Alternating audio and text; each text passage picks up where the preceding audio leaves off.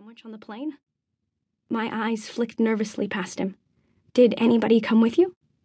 No, I came by myself, Dad said. Lisette and the kids are dying to meet you, but Liz thought it would be best if you and I had some time alone together first. She knows that we've got a lot of catching up to do. He put his arm around my shoulders. How many suitcases did you bring? Only two, I said. I had my winter things stored at the school. That was sensible, Dad said approvingly. You're not going to need them here, that's for sure. From what people tell me, by this time next month, it's going to be hotter than Hades.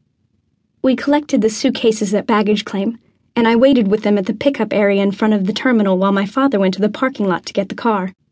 Alien sounds, sights, and smells barraged my senses. A dark skinned man had parked his pushcart in the center of the sidewalk and was selling a wafer like candy made from nuts and brown sugar. A woman in a flowing orange dress glided past me, carrying a basket of pale waxen blossoms that I couldn't identify by name. I caught fragments of conversations held by voices with soft, strange accents that made the words sound almost like music. A couple was speaking French, and from somewhere behind me, a child's voice chattered excitedly in Spanish. Even the air smelled different heavy and musky, rich with muted odors that I didn't recognize. The car that was inching its way toward me in the slow moving line of traffic was familiar, however. Far too familiar. It was the same beige van that had once picked me up from Girl Scout meetings, from ballet lessons, from the skating rink, from the houses of middle school classmates. It was a car that belonged, not here in Louisiana, but back in Guilderland, New York, where I had spent the first 15 years of my life. The slanting afternoon sunlight glinted off the windshield and rendered it opaque.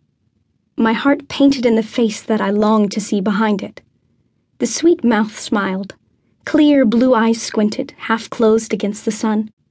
Unkempt brown curls, lightly threaded with silver, bounced against soft cheeks. I drew a ragged breath and averted my gaze. The car kept moving forward and soon pulled up beside me. It was, of course, my father, and not my mother who sat behind the wheel. Sorry to be so long, hun, he said apologetically through the open window. The parking lot attendant gave me his whole life story while he counted out change. That's how it is down here. The word hurry isn't part of the vocabulary. He got out of the van and went around to open the back. The latch was stuck, and he had to rattle it hard to get the door open. For some perverse reason, that fact pleased me.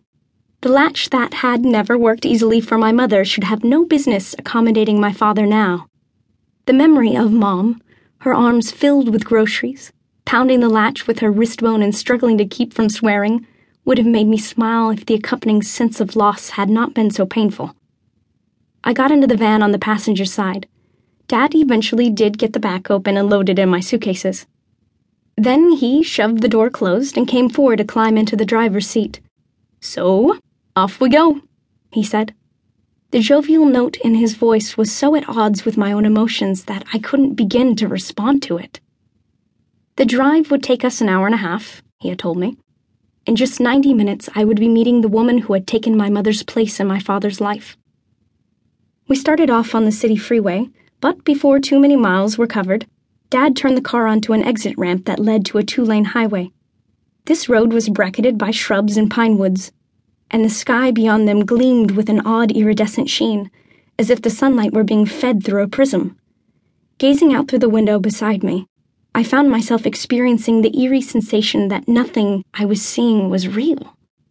Veils of Spanish moss hung like gray crepe from the arching branches of oak trees, and clouds of large blackbirds rose from nowhere with high pitched cries and then sank down again in the foliage. Ahead of us, the asphalt shimmered as though spotted by puddles, but by the time we reached them, they had vanished and reappeared farther up the road. For a long time, we drove without speaking. It was Dad who finally broke the silence.